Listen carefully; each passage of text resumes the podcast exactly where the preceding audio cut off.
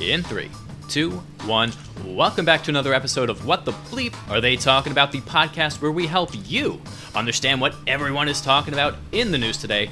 I'm Jack. I'm Jennifer. And before we get started, make sure you share this content with everybody. And don't forget to like, subscribe, and follow us on all the social media. And remember, if you're not only following us, we get sad and we don't think you love us. So do that. And we want you to love us. We especially want you to love our special guest today, Michael Hackmer.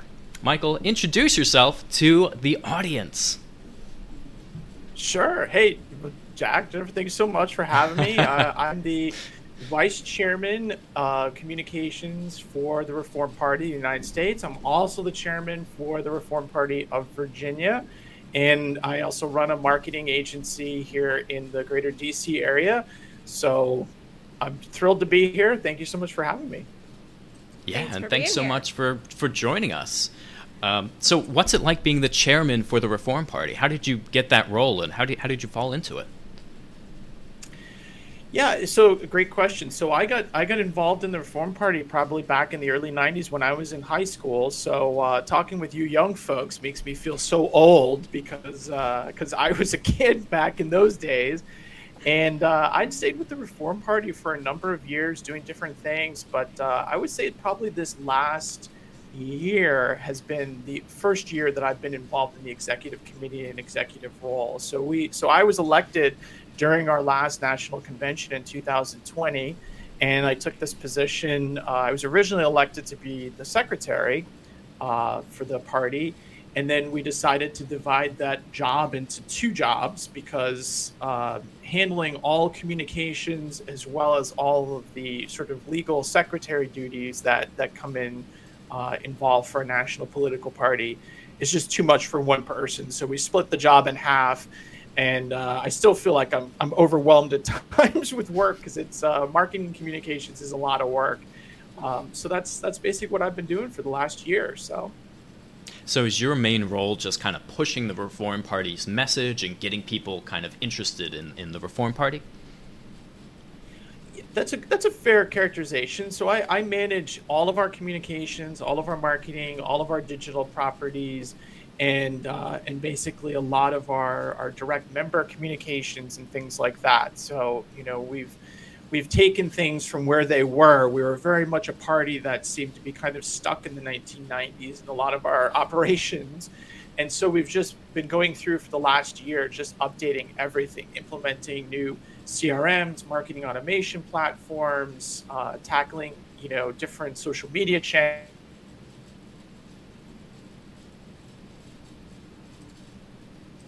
all of our member communications and really being much better about how we reach out to people, how we communicate with people. Uh, in fact, in the next few weeks, we're going to be launching a members-only platform, which is going to be through uh, through the web that people are going to be able to come in, log in, get access to a whole bunch of really great information, um, content, resources, other things that they can share. So it's uh, it's been an exciting time. It's definitely a lot of work, uh, but I love it. It's great to get a chance to talk to people and, and get out in front of the media, but also really get out to the different states and talk to people about what's going on and, and you know what are the issues that they care about. It's actually interesting that you mentioned the members only area because I watch a lot of different YouTubers and they're always talking about how they're creating their own members platform. A lot of that has to do with how, you know, uh, individuals are being deplatformed from YouTube and they just want to make sure that they get their user base.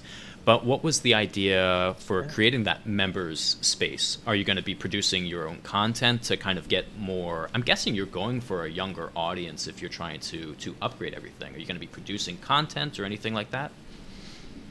Yeah, it's a great question. So I think uh, we're, we're definitely looking to get younger. Um, you know, a lot of the traditional Reform Party membership base tends to skew a little older, um, veterans, retired military, um, you know, and, and folks that, like that. But we're definitely getting a lot of, of younger voters and younger Americans who are really interested, um, just tired of the the duopoly, tired of two party politics. They see the, you know, it's sort of like you know, when you're in high school and you played volleyball, right? You know, it seems like every four years someone yells rotate, and everybody just kind of turns around, and it's you know, eventually this you know people who were serving you know eight years ago are back in the same role that they were in before, and nothing really changes. And I think people are just kind of fed up with it. And so mm-hmm. we are definitely getting a lot of interest from younger voters. Um, definitely, also people who are people of color, um, you know, a lot of minorities in particular that are interested, that are very disaffected with the way the Democratic Party runs. Uh, you know, they, they beg and they plead for the votes, and then elections happen, and then there's no change. And so I think people are starting to realize that, uh, you know, that, that a third party would be much more beneficial to them because it increases their voice, increases their power.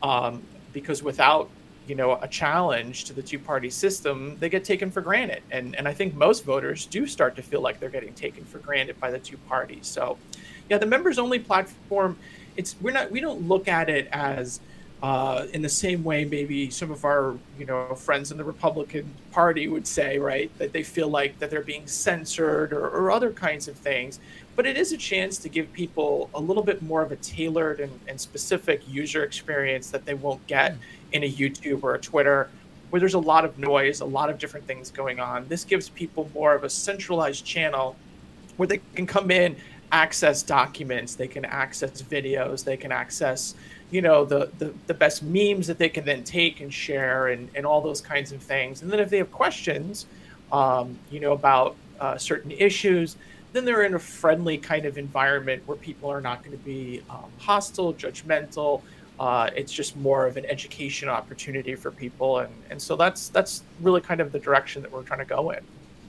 Here's an idea for you, and I'm just thinking of this now. Yeah. What about content that is about open and honest debate? Because that's something me and Jennifer try to do.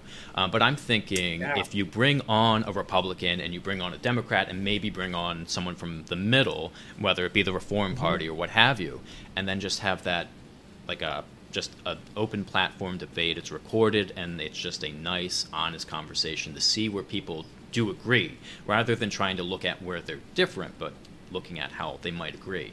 Because I think when, like you mentioned, the two party system, a lot of the times people see it as I have to vote for this person. Um, I don't agree with some of it, but it's really all or mm-hmm. nothing.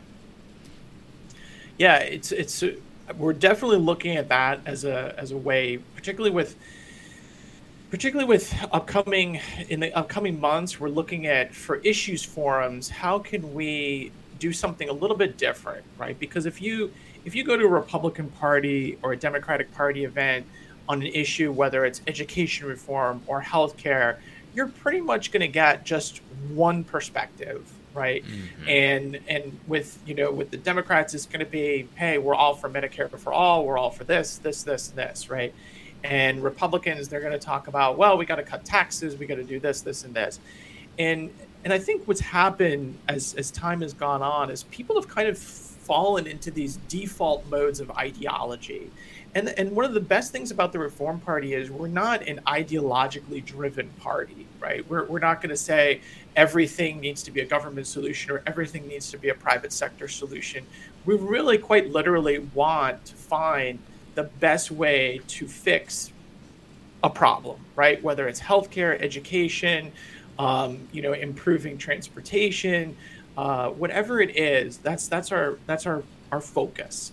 And so I think when we look at doing our issues forums and other kinds of events, uh, we absolutely want to have multiple perspectives and and not just come in and say, hey, here's what it is. Here's here are the you know data points. Here are your talking points. Now now go.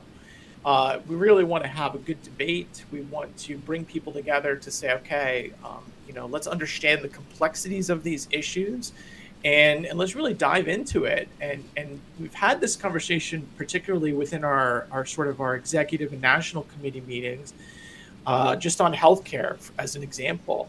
And and everyone has so many different perspectives because some people work in the industry in different roles. Other people just have had bad experiences and it's all of those experiences and perspectives that really help to drive well what are the answers? How do we solve these problems?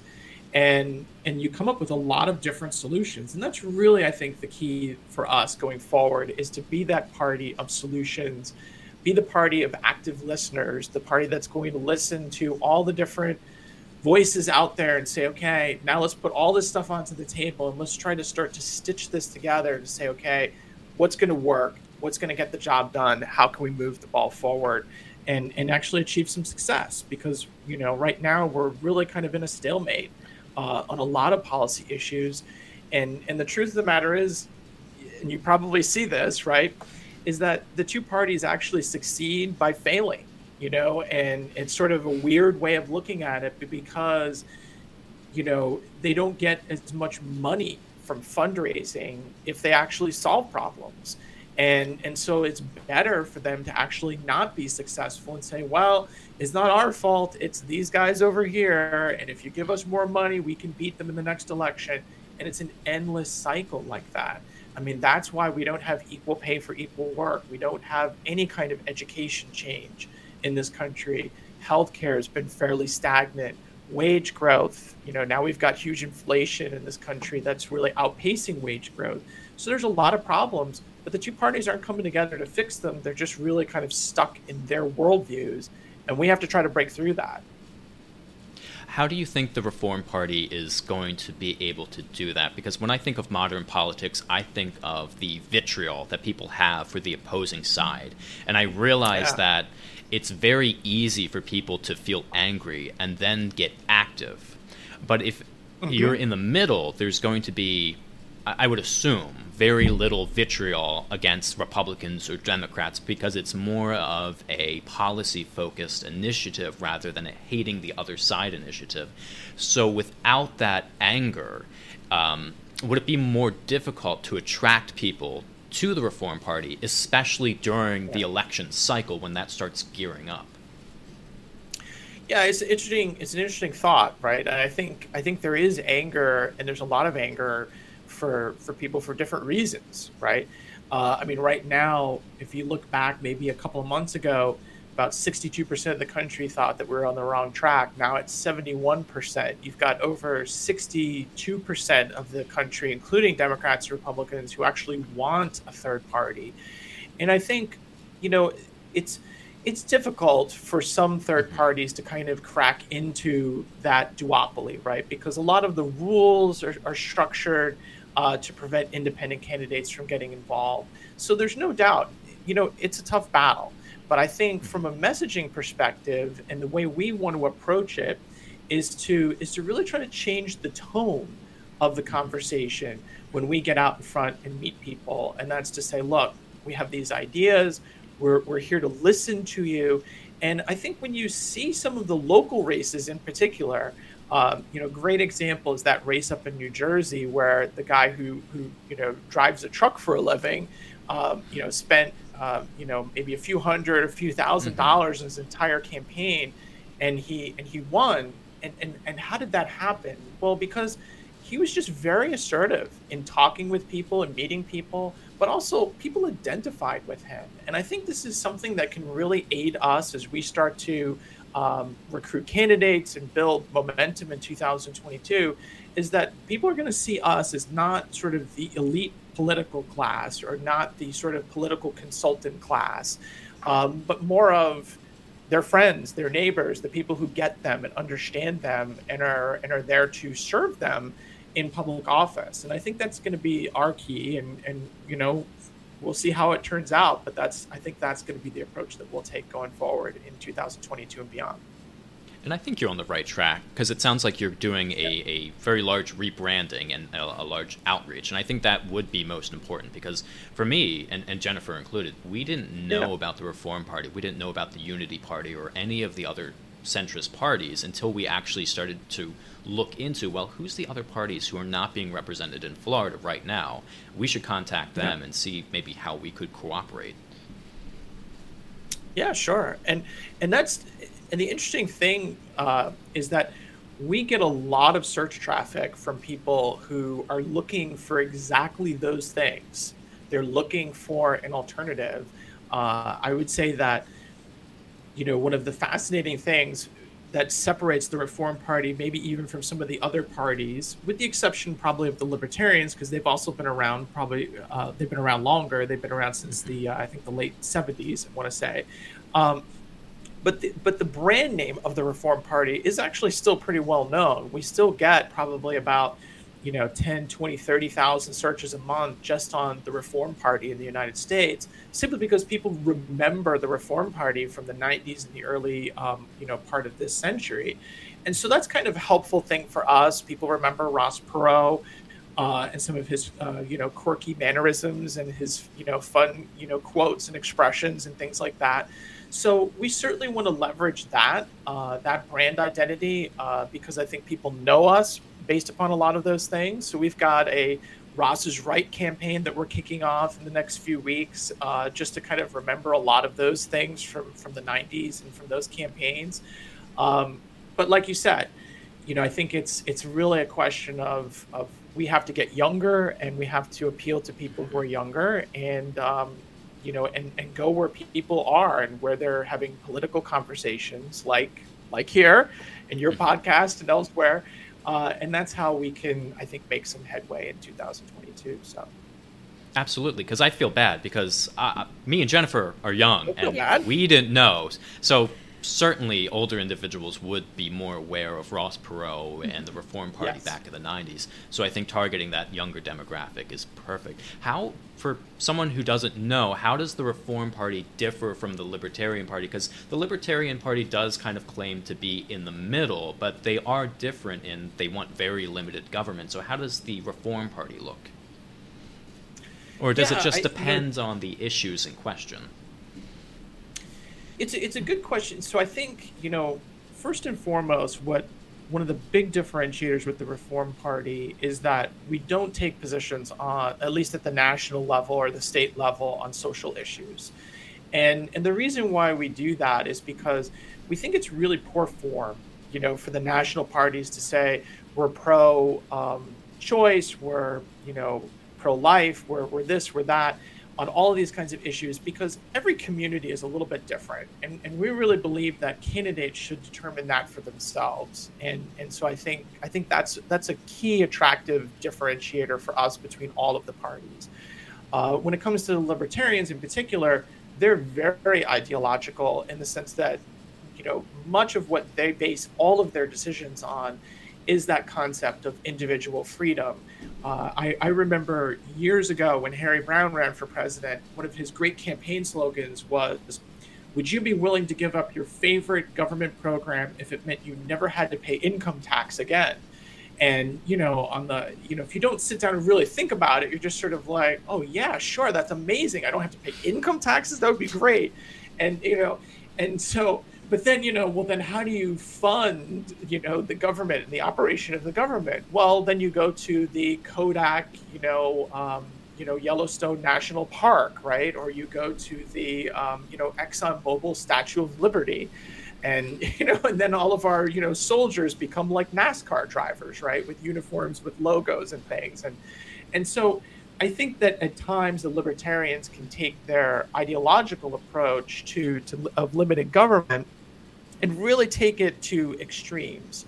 Um, mm-hmm. You know, we tend to look at things a little bit differently in that, you know, technology has really changed the world around us, and it's changed the world in really significant ways. It's changed us um, in terms of how productive we can be. It's changed us culturally. Um, you know, you're you're a little you're younger, but you know, in the '80s we had huge debates about the nuclear family and and the and the sort of falling of, of the nuclear family, right? How can we strengthen the nuclear family? We don't talk about the nuclear family anymore, right? This idea of a man and a woman and 2.3 children and a dog, right? It's it just doesn't exist as a concept because technology has completely shaped our concept of individuality and and identity and other kinds of things so that family structures are completely different but we have two parties that are stuck in ideologies, and the libertarians, I would say, would be the third party, kind of stuck in ideological views, where it's just sort of a one to many kind of perspective, right? If it doesn't fit within our ideology, we're going to force it to fit into our ideology. And we don't really look at things like that. You know, we're we're a lot more flexible as far as far as our solution sets can be.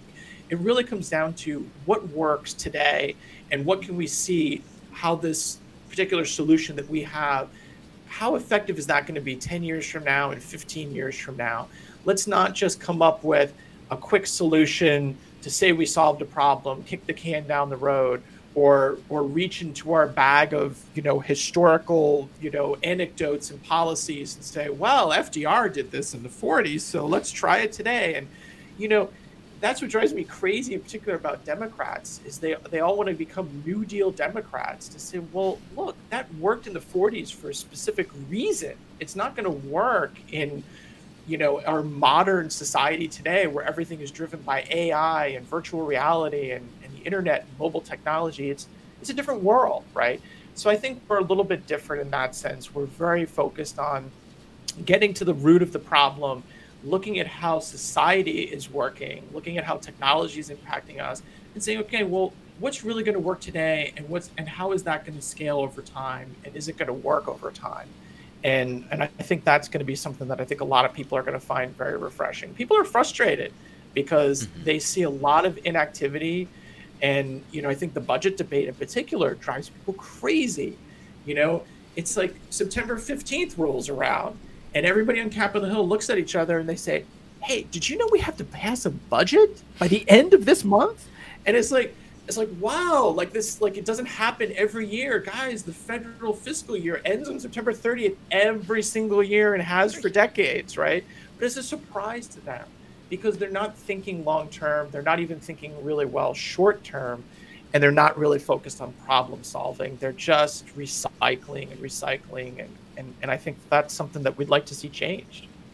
I think I would... that's sorry. I think that's the the thing that's gotten me the most frustrated with politics in the past few years is everything is so like emotions fueled, and you have to be like always on top or like on edge or on your game to be like, well, no, I don't yeah. believe in that. So, so I'm not a terrible person. I promise. Like you are always defending yourself almost. Right. Yeah. And and the current shape of like our political system is kind of driving that, and so you're always on edge, and you're always like, oh my gosh, am I gonna be labeled something that I that I'm not? So. Yeah. I definitely yeah, like where you're coming from.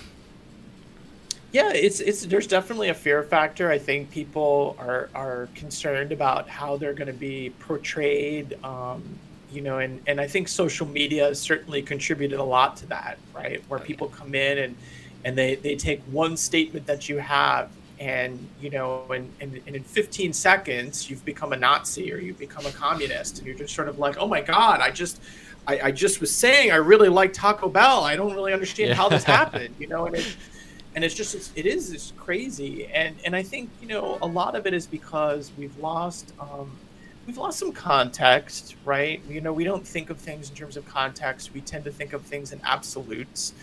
Um, you're either right or you're wrong. And i think a lot of it is is not just so much social media driven but i think it's driven by the two party sort of the duopoly system that we have because you know we talked a little bit about anger before right but anger is a very fleeting kind of emotion, right? You can only stay angry for so long. You know, before that emotional energy, you just become exhausted and then you're just kind of numb.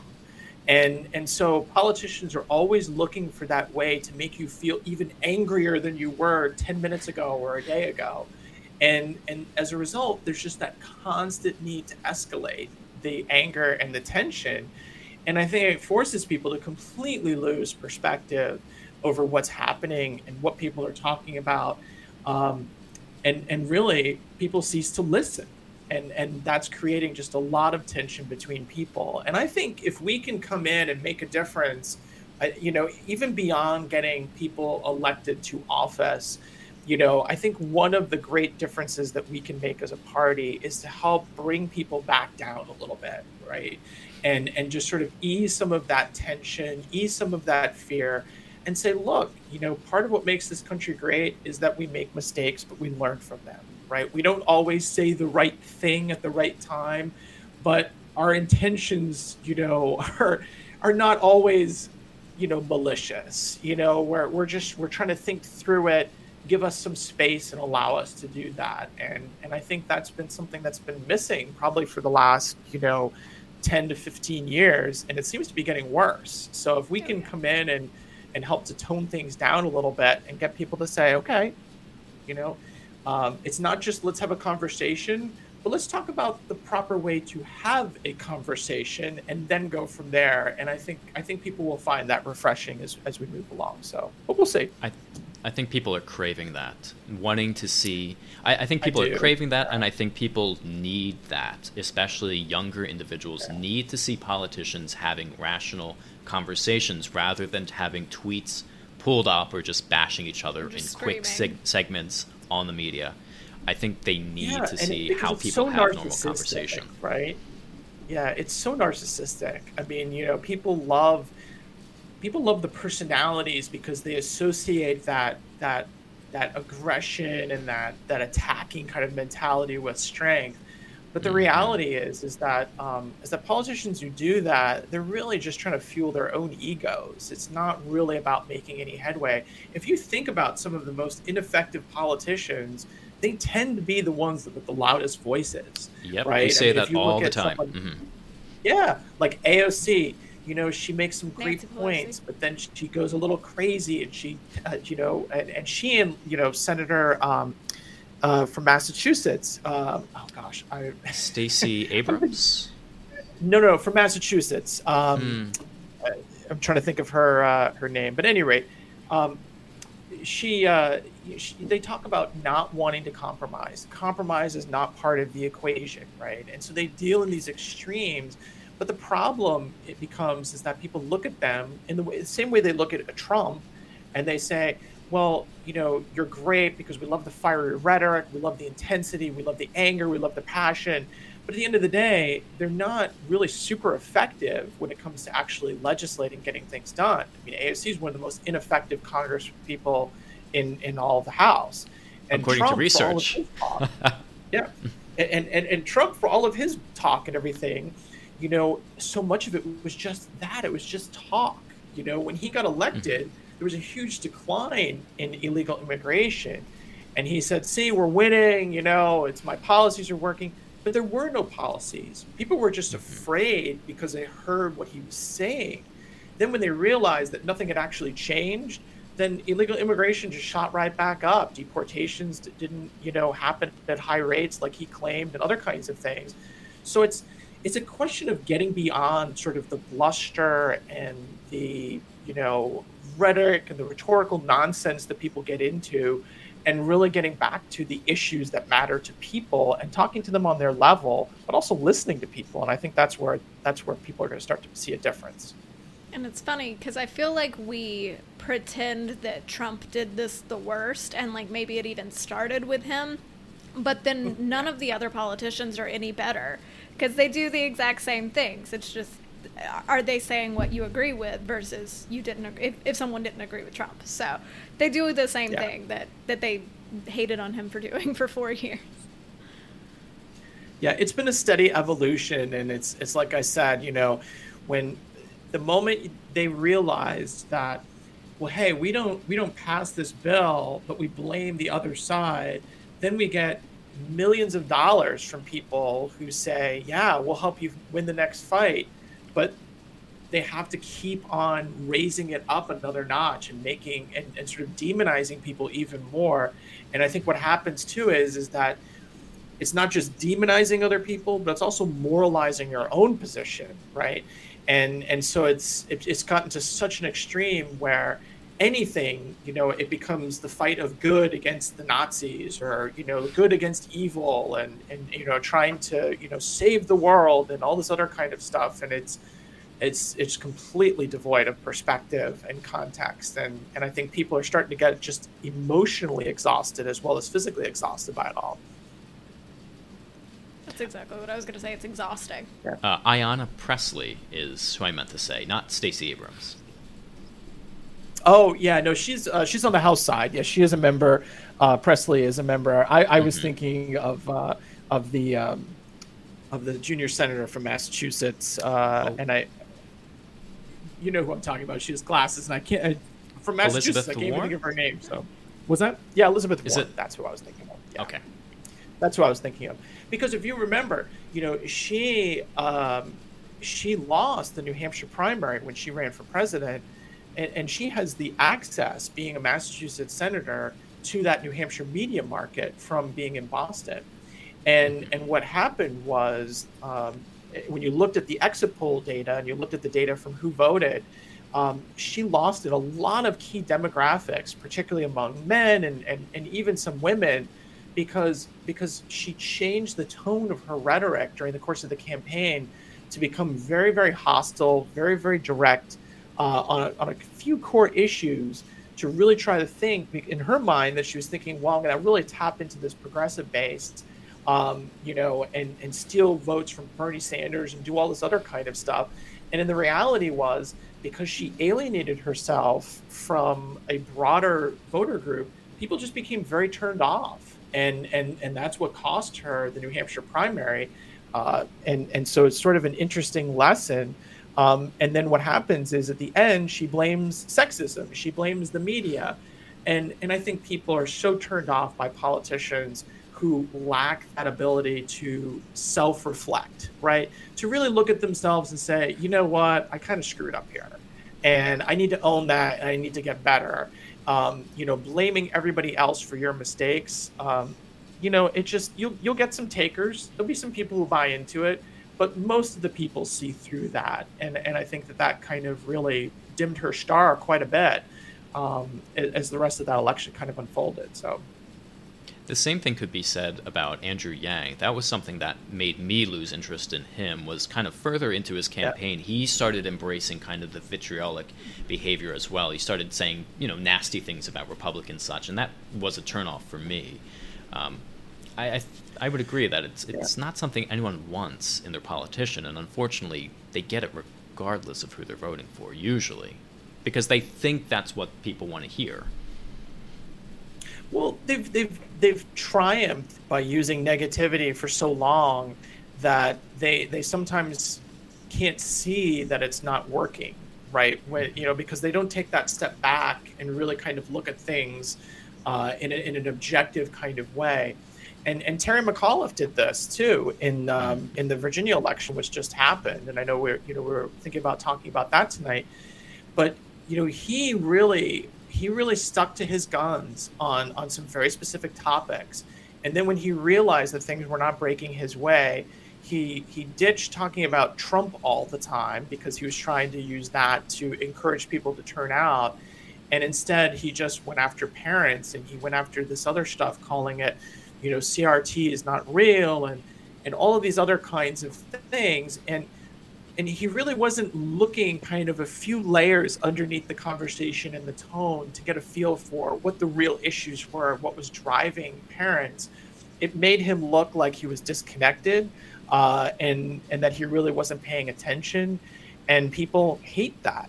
You know the worst thing that you can do is when you go to you know the perfect example uh, being in loudoun county in virginia you go to school board meetings and you can see that the school board members are sitting there and they're texting people. They're not looking at the camera. They're not paying attention to what you have to say. You've got one minute to make a point, and and they're blowing you off. And, and for parents, that just drove people crazy because it happened again and again and again. And you amplify that a, times a hundred when you've got a politician running for governor who says, "Yeah, I don't really think that you should be making decisions for your kids about what they learn in schools." And it's like, "Oh, all right, well, hit the road, pal." and that's kind of the attitude that I think a lot of voters took. They just they were tired of the arrogance, really.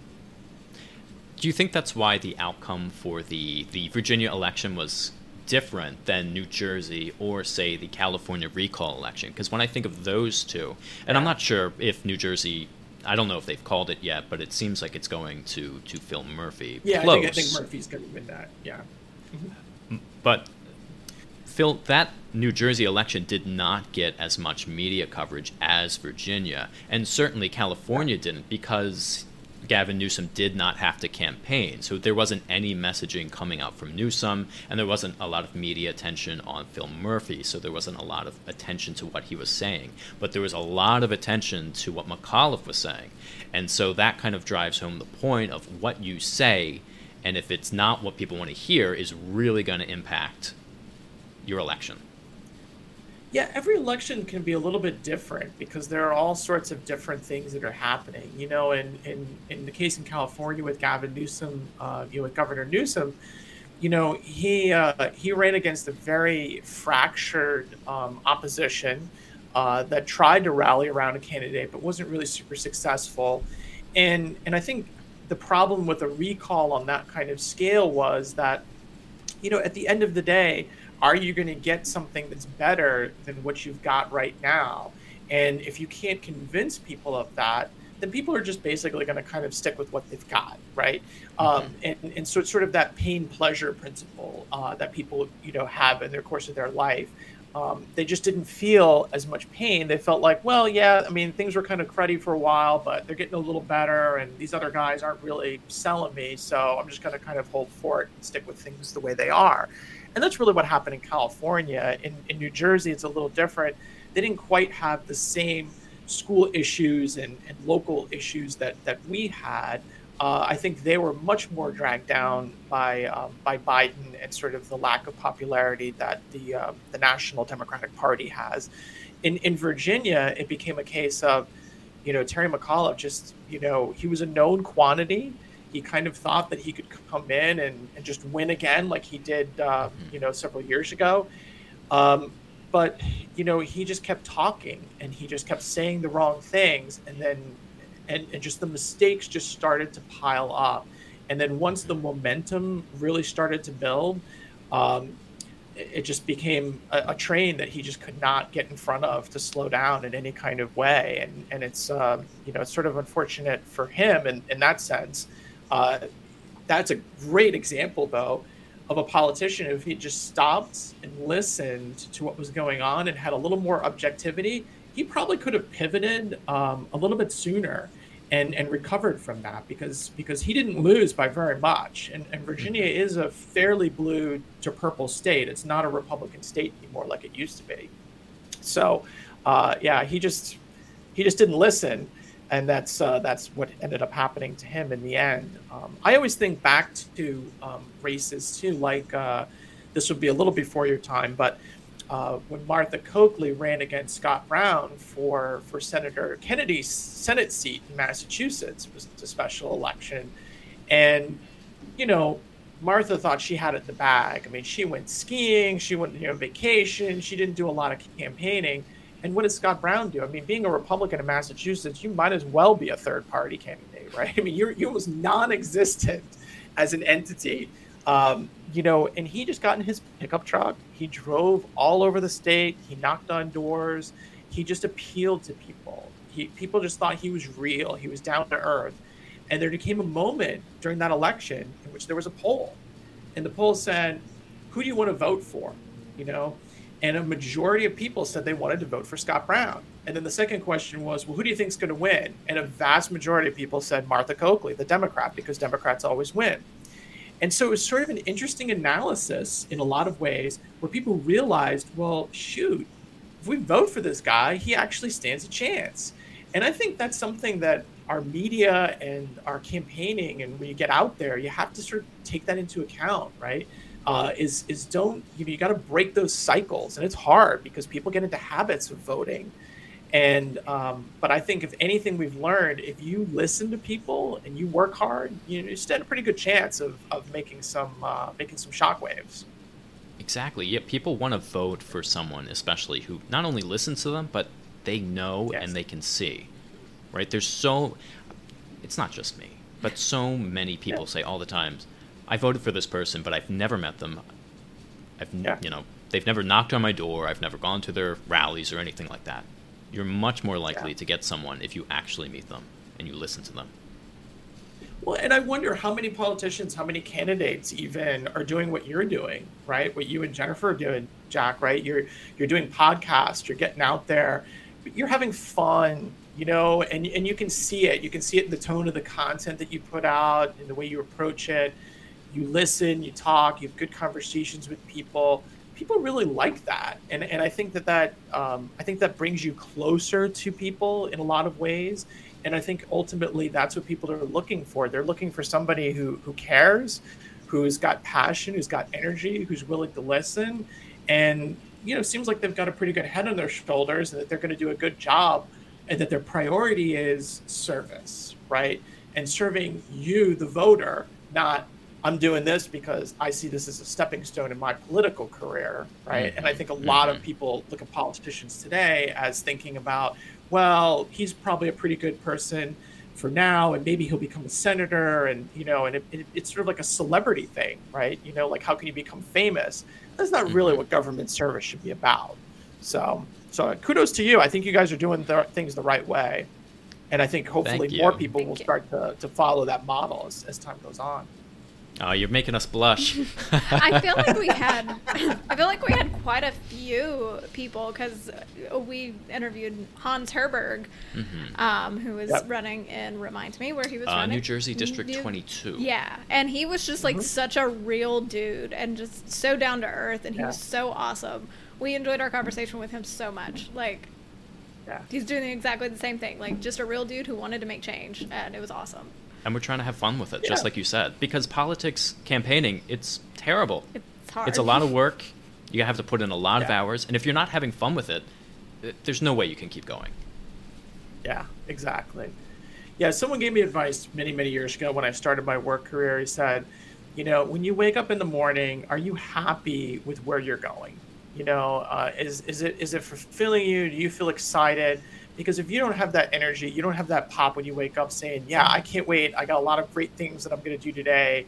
Um, you know it's time to look for a change. And i think for a lot of people they get into government and they just they're thinking only about themselves and it's not about the people and, and the change that they can do and, and some of the you know the impact to the broader society.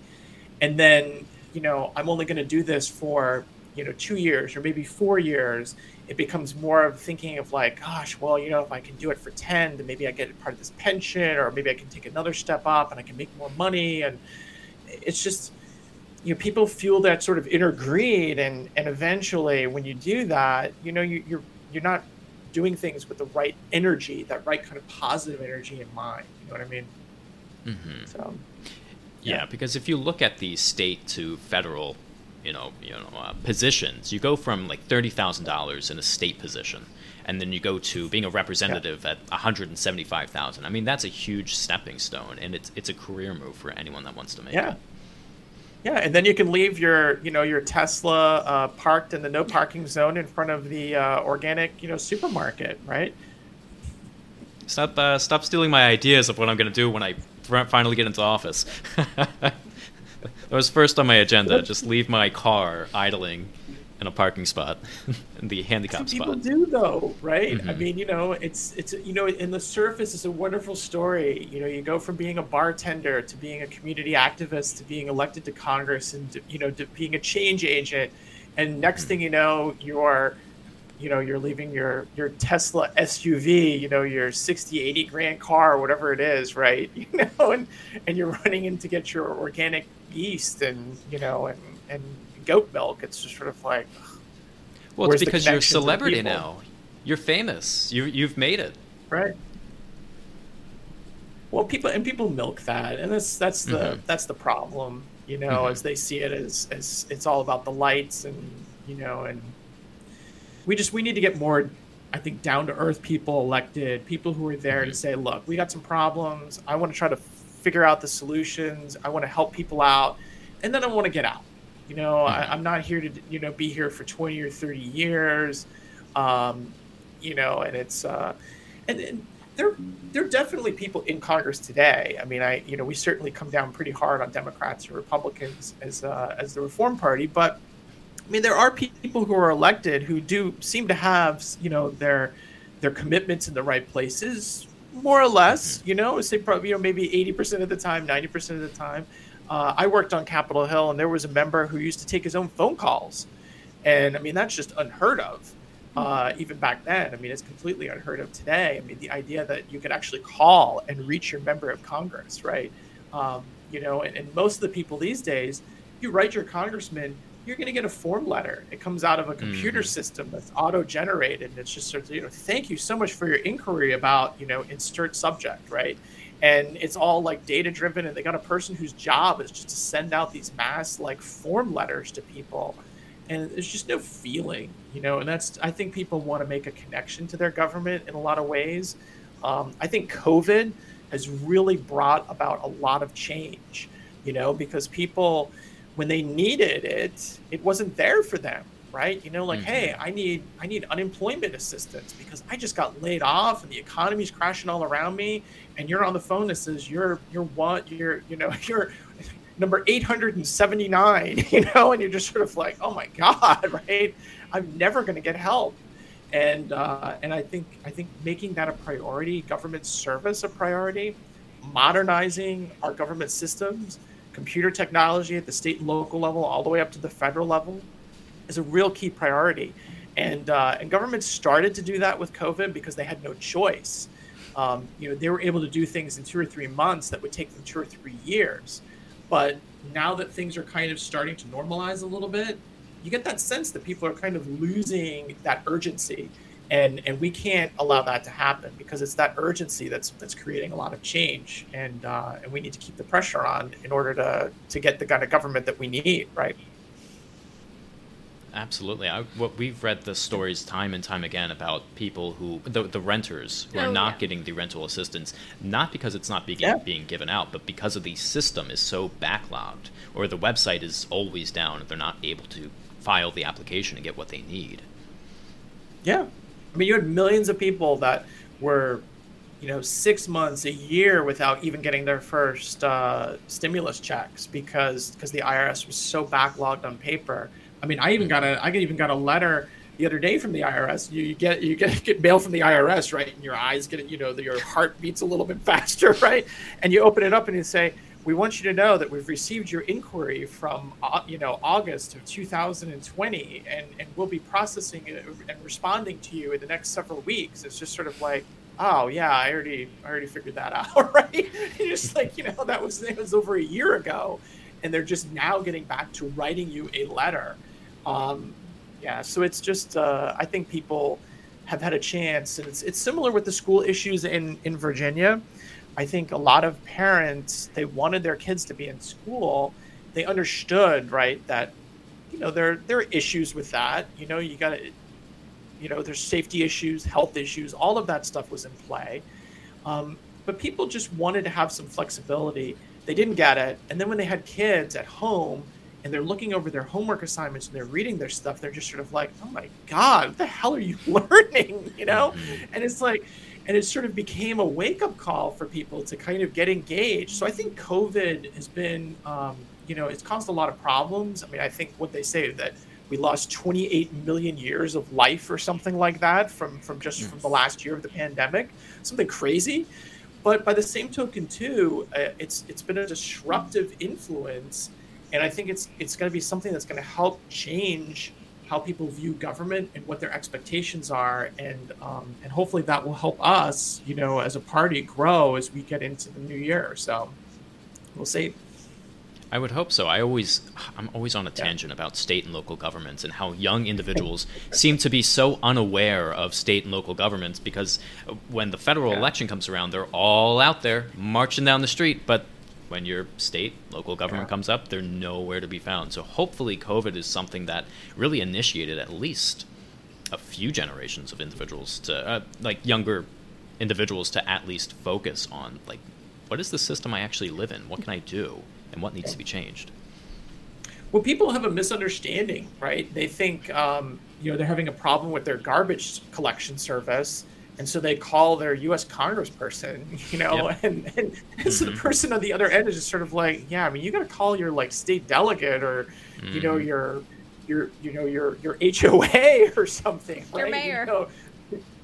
What's that? As said your mayor. Yeah, you know, it's just something along those lines, and I, so I think people, you know, have a have a disconnect about you know who does what in government.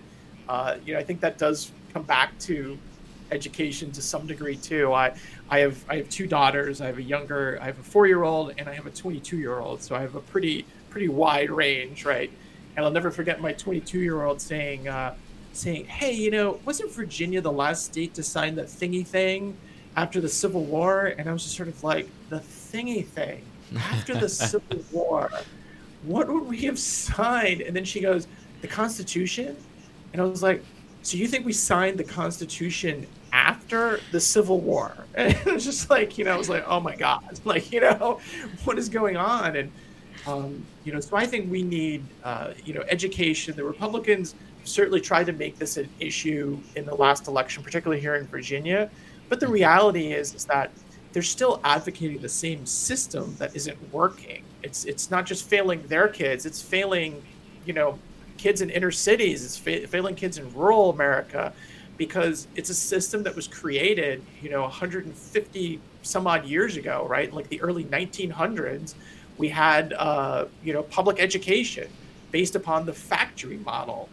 And you know, if you ever, I don't know if you guys are familiar with uh, Sir Ken Robinson. He passed away a few years ago but he was uh, he was an English, um, you know, uh, education expert. He did a lot of TED talks. So Google um, Sir uh, Sir Robinson, Sir Ken Robinson. The uh, name actually does sound familiar.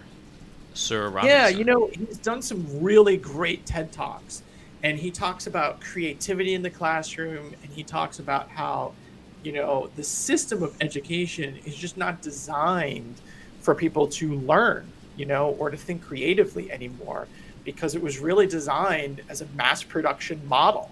Um, and, and we don't live in a mass production world anymore, right? Where where kids are like widgets or cars, you know, that just kind of go through an assembly line, and after a year you get an upgrade, right? It's everybody wants to learn different things. Everyone learns at different paces now, and, and everyone has a different baseline of knowledge because technology is so different, right? So I think education is going to be a huge issue in 2022 and not in the same way that the Republicans have kind of looked at it. Um, and I think eth- ethics and government, transparency, um, you know, and just having a government that works for the people is going to be something that's going to make a, a big, strong headway back uh, in the in the next few months. So. So, who did the Reform Party kind of support in the Virginia election? And did that switch over time? So, maybe in the beginning, were you supportive of McAuliffe, and then after everything kind of came out, you were more supportive of Youngkin? Or? Yeah, you know, we take a position as a party that we only support our own candidates. So we didn't we didn't mm-hmm. run anybody in this election. Um, we we were really focused on a lot of the organizational and uh, operational changes that we needed to make at national before we started um, working through a lot of the state state issues. Mm-hmm. And so now we're now that we've kind of turned some of those corners, we've got you know much more sophisticated computer systems and solutions all in place. We're doing our member outreach. We're doing all that stuff at a national level. Now we're going through all the 50 states. We're making sure all of our websites and all of our operations at the state levels are, are great. Um, you know, so it's a little unfortunate. So we didn't really have, um, we don't support Republicans or Democrats. Um, we'll support an independent if uh, mm-hmm. if your if your campaign is not aligned to a party, right? So if you if you're not a libertarian independent, um, you know, the Reform Party would support you in, in, an election, right? So that's that's typically how we do things. Um, but we're really looking at 2022 as, as sort of a, as a really great breakout year for us, and you know, the benefit, while it's unfortunate we didn't do a lot in Virginia this uh, this past election, um, the benefit, at least from my perspective, being uh, in Virginia, is that um, we we only have House races in 2022. So instead of having to focus on hundreds of, of races all across the state as sort of our first, you know, uh, activity for the year, we can just focus on our you know our 10 11 congressional races that we need to focus on um, as we head into 2022 so that's that's really kind of our focus. Um, but yeah we don't we, we've endorsed a lot of different independent candidates or reform party candidates uh, in the last cycle but uh, but we definitely do not um, you know support republicans or democrats. So, so just like they so wouldn't many... support us. So Makes sense. Da, so how many yeah. uh, so how many people do you have running for 2022 in, in Virginia at least? Yeah, so for this upcoming year, uh, they haven't actually opened up the, uh, the the nomination process. So you know, our goal is going to be to run people in every single congressional district. Um, you know, one of the things that we're looking at in the other states, because you know we're you know I'm focused on Virginia, uh, at least in sort of my role as being a, a state chair but in my role on the national side, you know, we're looking at all the uncontested races that happen. You'd be surprised at just how many um, state, local, and even congressional races um, actually only end up having one candidate. Uh, and so they're uncontested races. And so we're looking at all of those races to to field and recruit candidates uh, so that we can be competitive um, in, in those as well as in all the other races across the country. So I, I, can't give you like a head count of, of how many. House races and Senate races and governor races across the country we're going to be in um, because we're really in the, in the active recruiting process now. Um, but at least I can say for Virginia, our goal is going to be um, you know to field candidates in in all of the all of the 11 races that we're going to have to face off against. So. It's actually pretty surprising how many races go uncontested.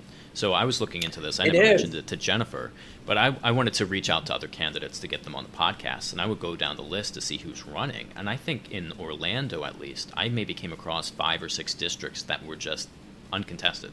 You know, they were all just yeah. Democrat. Yeah, it, it is surprising um, that you know that that some of the other parties don't even bother to run candidates or even have someone who's willing to take the plunge, particularly in a local race. You know, mm-hmm. you don't have to be worried about, you know, is it going to set me back a million dollars or anything like that. Um, you know, you can you can run a very economical campaign if, if you're if you're smart. You kind of think about it, but uh, yeah, people just don't do it, and that's I think that's one of the key opportunities that we see in 2022 is is targeting a lot of those kinds of races to say, um, you know, we offer a different kind of perspective, and I think people will I think people will be a lot warmer to that, right? It's different when you put a Republican against a Democrat because I think sometimes those party names tend to mean something you know, for people like, oh, I'll never vote for a Republican ever because they're just racist or they're, they're this, right? Or, oh, I won't vote for a Democrat because they're crazy and they do all this other kind of stuff. And, you know, and so I think people go in with these mindsets. But if you're new and you're someone who's different and you say, look, you know, I'm non ideological, I'm really just here to serve you, just to figure things out, find the best solutions. Here are some ideas, but I'm going to listen to other ideas. People say, oh, all right and then all those independents and all those Republican voters or Democratic voters who maybe don't have a candidate, you know, they start to look at you a little bit differently. And I think that gives people some opportunities to, um, you know, to get elected in races that, you know, a lot of people probably didn't think, you know, were, were possible to win. So the amount of times that's happened to us someone will ask you know oh what what party are you affiliated with? And we're like oh democrat. They turn around walk away and they're done. They're done with the conversation. But if they actually turn around and come back which sometimes they do and we start to all have a conversation they're like actually i kind of like what you're saying. So it's so interesting exactly. how how many people just shut you out immediately and and then they actually yeah. would have enjoyed talking to you and that's the key, right? If if you can, I think of politics in a lot of ways. It's uh, it's like you're starting a business or, or anything that's that's new where you don't have any kind of identity. It's about getting that first conversation, and I think the biggest mistake people make, um, whether it's in business or in politics, is uh, you know, is they try to oversell themselves in the first ten seconds, right? And and the whole point of that first 10 seconds or that first 30 seconds, what they call kind of your elevator pitch, is to not completely sell yourself and get a vote, right? It's to open up the ground for the next conversation. And and you want to look at it as, you know, let me continue to evolve this conversation to a point where, you know, now we're having a good substantive dialogue. Um, you know we're comfortable with one another we're building trust there's rapport all of that stuff starts to take take hold and then you have something real that you can work from right? And i and i think a lot of times people um, you know they try very hard to do too much and it hurts them in the end or they go out and they think attaching themselves to a particular brand or name is going to be the key and then they find it backfires on them because people just they close the door. Like they hear Republican, they hear Democrat, and it's like, forget it. You know, I'm out. Right. So whatever you can do to get that first conversation, just get things rolling, you'll find that things tend to go a lot got better get better from there. So it's actually really fun. It's almost like a game. So we've been yeah. going out canvassing for about a month now, and so it's really fun yep. to kind of find what the kind of what the magic words are to get people kind of interested in what you have to say, and kind of what gets them to stay standing there rather than you know closing the door on you. Yeah, exactly. Yeah, and I'm glad you guys are having fun. I mean, that's the key too. You know, I mean, you guys want to do good things. You want to represent your community. You're taking an active interest in it. Um, you're putting a lot of time and work and energy into it. But man, if you're not enjoying it, then mm-hmm. you know, then it just makes things so much harder. It's uh, it becomes a slog, and and that's not any. There's no, no reason to do that to yourself, right? I mean, life is too short. Um, if you really want to make a difference, embrace it. You know, be yourself. Get out there and do it. And uh, and like I said, kudos to you. You definitely have that going for you as far as you know being who you are. And I think in this day and age too, the other really important value that I think people have is authenticity, right? I, I, think of it almost kind of like as honesty, but you know, being authentic, true to yourself. It shows people that you're comfortable in your own skin, right?